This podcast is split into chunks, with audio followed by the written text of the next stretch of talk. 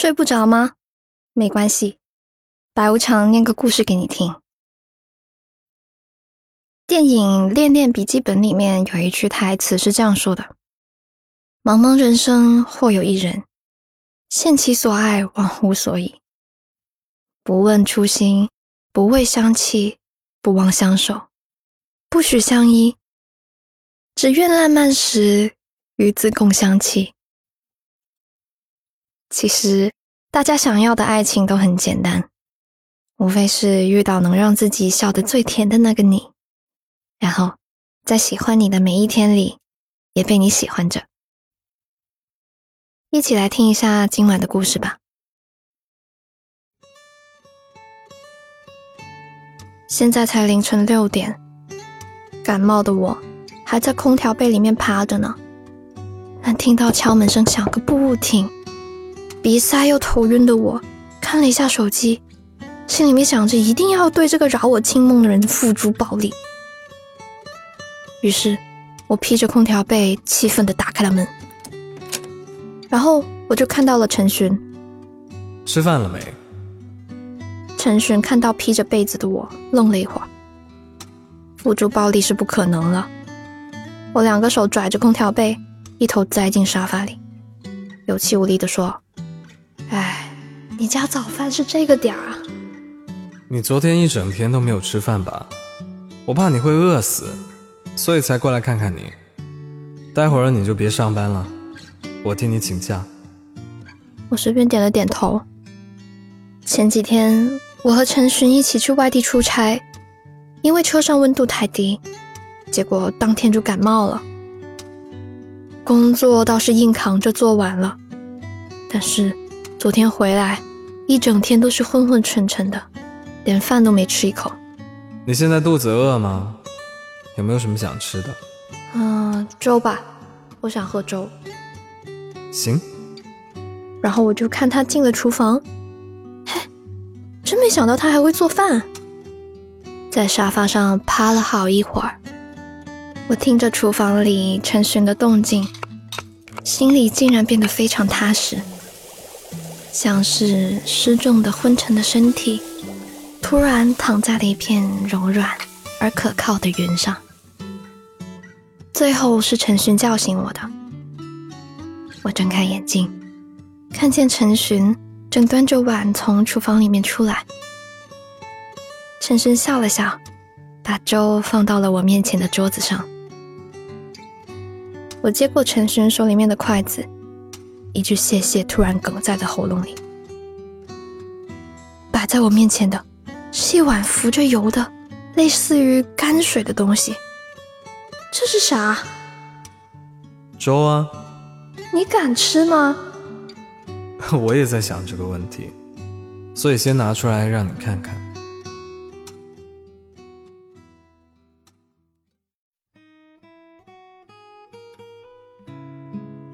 陈寻刚进公司那会儿，是我带着他熟悉业务的。二十七岁的陈寻第一天来公司，穿着一身一丝不苟的西服，黑色外套搁在手臂上，白色的衬衫领立着。见到我的时候，陈寻笑了笑，露出洁白的牙齿。白衬衫对于我来说，真是永远的大杀器。陈寻的白衬衫，看得我的心也跟着荡漾了起来。唉，作为一个二十七岁的成熟女性，我稳住了我自己，心里默默的把陈寻放在了长得很好看但关我屁事的位置上面。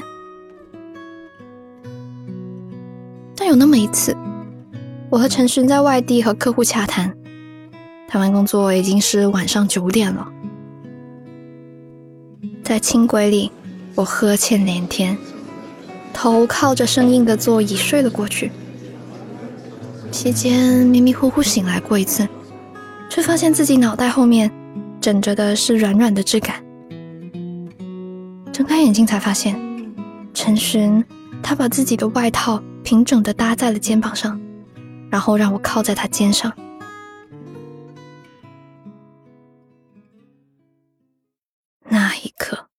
我想的是，我真的要完蛋了，心已经保不住了。我不是什么大龄纯情女孩，我知道我对陈寻的感情就是通俗意义上的爱，但是我对陈寻的爱自己捂着就行。但是也有捂不住的时候。喜欢陈寻的第一个冬天，我看他不怎么穿毛衣，上身只穿一件衬衫，外面裹一件长羽绒服。于是我心想着，要是能给他织一件毛衣就好了。为了给陈寻织毛衣，并且让这件事情看起来很正当，我给整个办公室的人都织了毛衣。天知道我是怎么在上班加班之余的间隙里织完这十三件毛衣的。陈寻的那件毛衣，我是最后织的。我特意选择了最保暖的那种毛线，又有了之前几次织毛衣的磨练，所以陈寻那件毛衣是我织的最好的一件。当时陈寻为了表达谢意。接连几天承包了我的午餐。每天中午，陈寻会端着饭盒过来给我，饭菜也不重样。有人包饭当然好，但是吧，我对他本来就居心不纯，他对我越好，我反倒觉得愧疚了，于是还是谢绝了。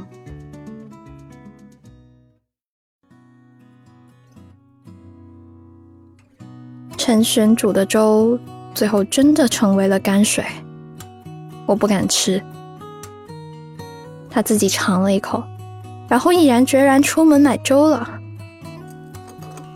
我把钥匙给了他，蜷在沙发上睡回笼觉。等我醒过来的时候，已经中午十一点了。躺在沙发上，往四周瞄了瞄，没看见陈寻的身影。而钥匙、纸条，外加一堆感冒药，则放在沙发前的桌子上。纸条上面写着：“粥在厨房里热着，吃完粥记得吃药。”而且他还在每一个药盒上都用大字标明了服用的剂量。第二天中午，我在公司楼下看见了陈寻和一个跟他同期的女孩在聊天。陈寻微微笑着，那女孩低着头，没一会儿就跑开，进了公司。我转身打算去买饭，结果就被陈勋叫住了。哎，感冒好点了吗？我点点头，但最后还是没忍住自己的八卦心。你刚才跟他说啥啦？我看到他脸都红了。哦，他脸上沾上墨水了，我提醒了他一下。你没帮他吗？我刚说完他就跑了呀。他一脸正直，你这样是交不到女朋友的。那你为什么追不到男朋友？听到陈寻的话，我顿了顿。哼，我一直都是被追的那个，好不好？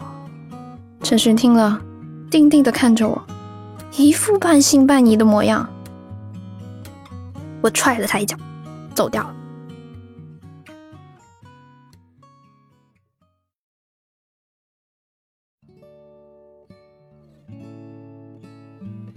俗话说得好，人越缺什么，越是炫耀什么。我在陈寻面前炫耀了自己总是被追的那个，之后还恼羞成怒的踹了他一脚，实在太难看了。我想，我或许该去找个男朋友了。这么喜欢陈寻，终究不是办法呀。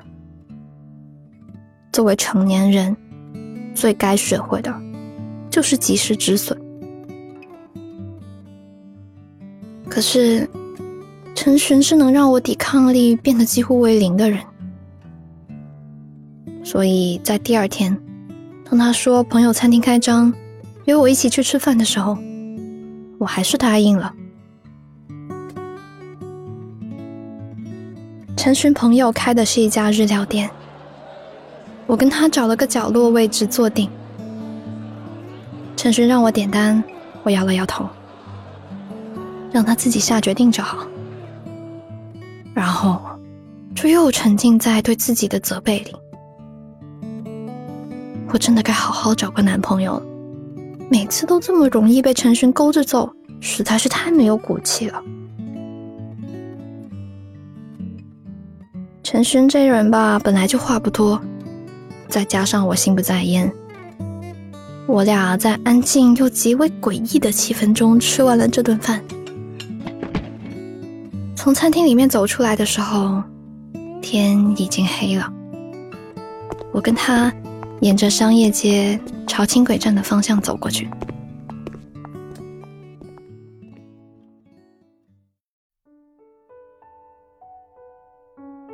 陈轩，你打算什么时候找女朋友啊？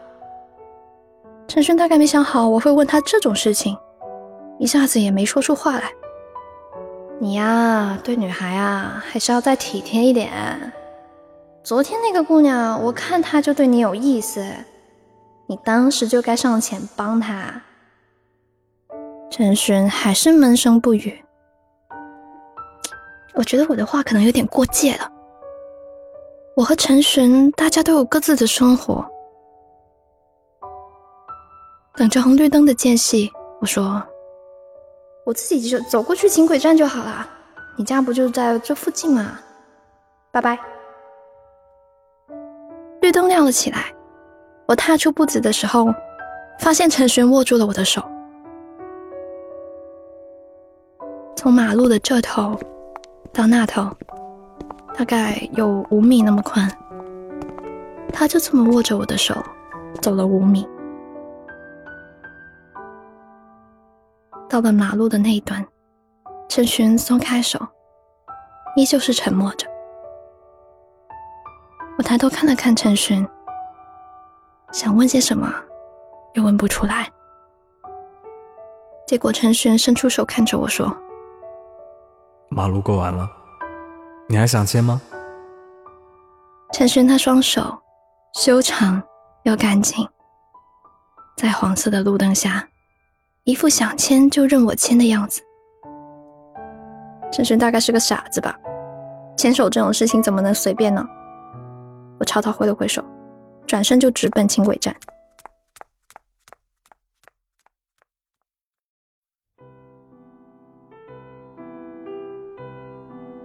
跟陈璇吃过那段日料之后，隔几天他又来找我约饭，我回绝了。之后他又来，但我依旧刚正不阿的拒绝。再这么吃多几次饭，我整个人都要被陈寻勾走了。这样不行，这样是不对的。我跟自己一再这么强调。陈寻大概也察觉到了问题。放在以前，对于别人请我吃饭，我从来都来者不拒。可现在陈寻约了几次，我也都无动于衷。于是，我发现他老是盯着我看。也许是错觉，但又好像不是。陈轩的办公桌就在我后面，我用眼角的余光望过去几次。发现陈寻的视线都在我这块儿，还有一次，直接被我抓包了，我俩来了个对视，这太不正常了。下班后我也没有特意去找他，只是边走边给他打了个电话。喂，陈寻，你觉没觉得你最近有点问题？嗯，你在哪儿？我想跟你见个面。先说好。我不跟你吃饭啊，陈寻答应了。我们在公司附近的一个咖啡店碰了头。陈寻说要不进去坐一会儿，我摇了摇头。我有件事情想跟你谈谈。谈什么？你觉得我们两个谈恋爱怎么样？陈寻若无其事的投出一枚炸弹。我张了张嘴，不知道要说什么。又给闭上，脑海里火树银花。陈勋说完，见我沉默不语，又低头翻了翻口袋，然后拿出一张纸递到了我手里。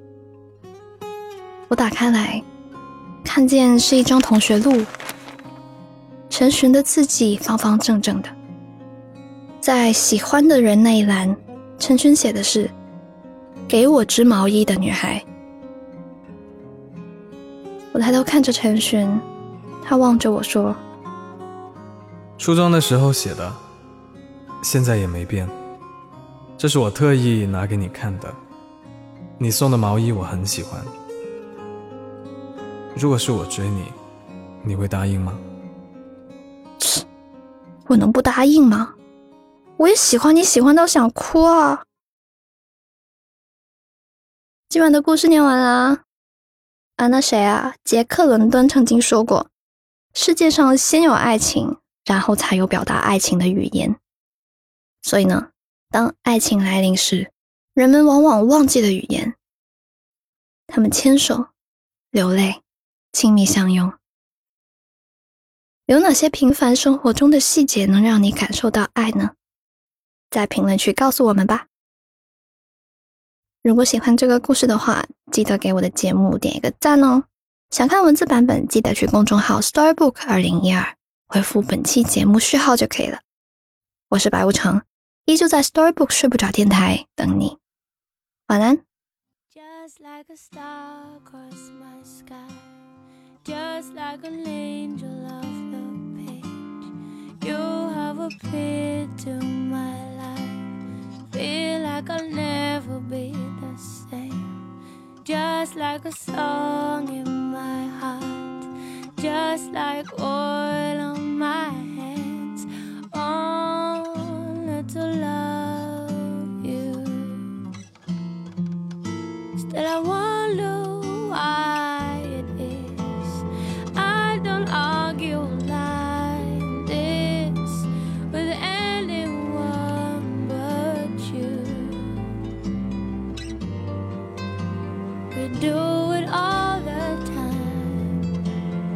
blowing out my mind. You got this look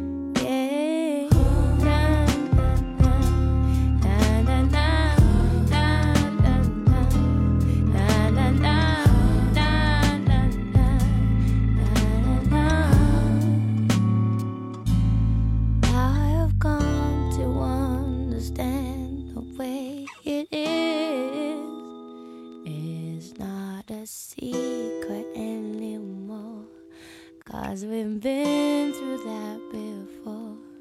From tonight, I know that you're the only one.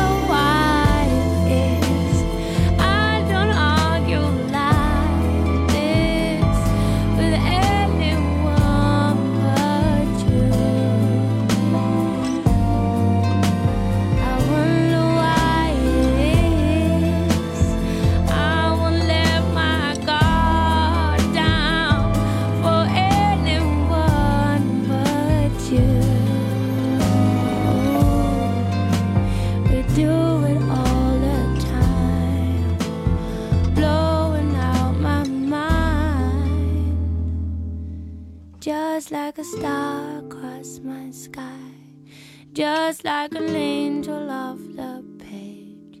You have appeared to my life, feel like I'll never be the same, just like a song in my heart, just like oil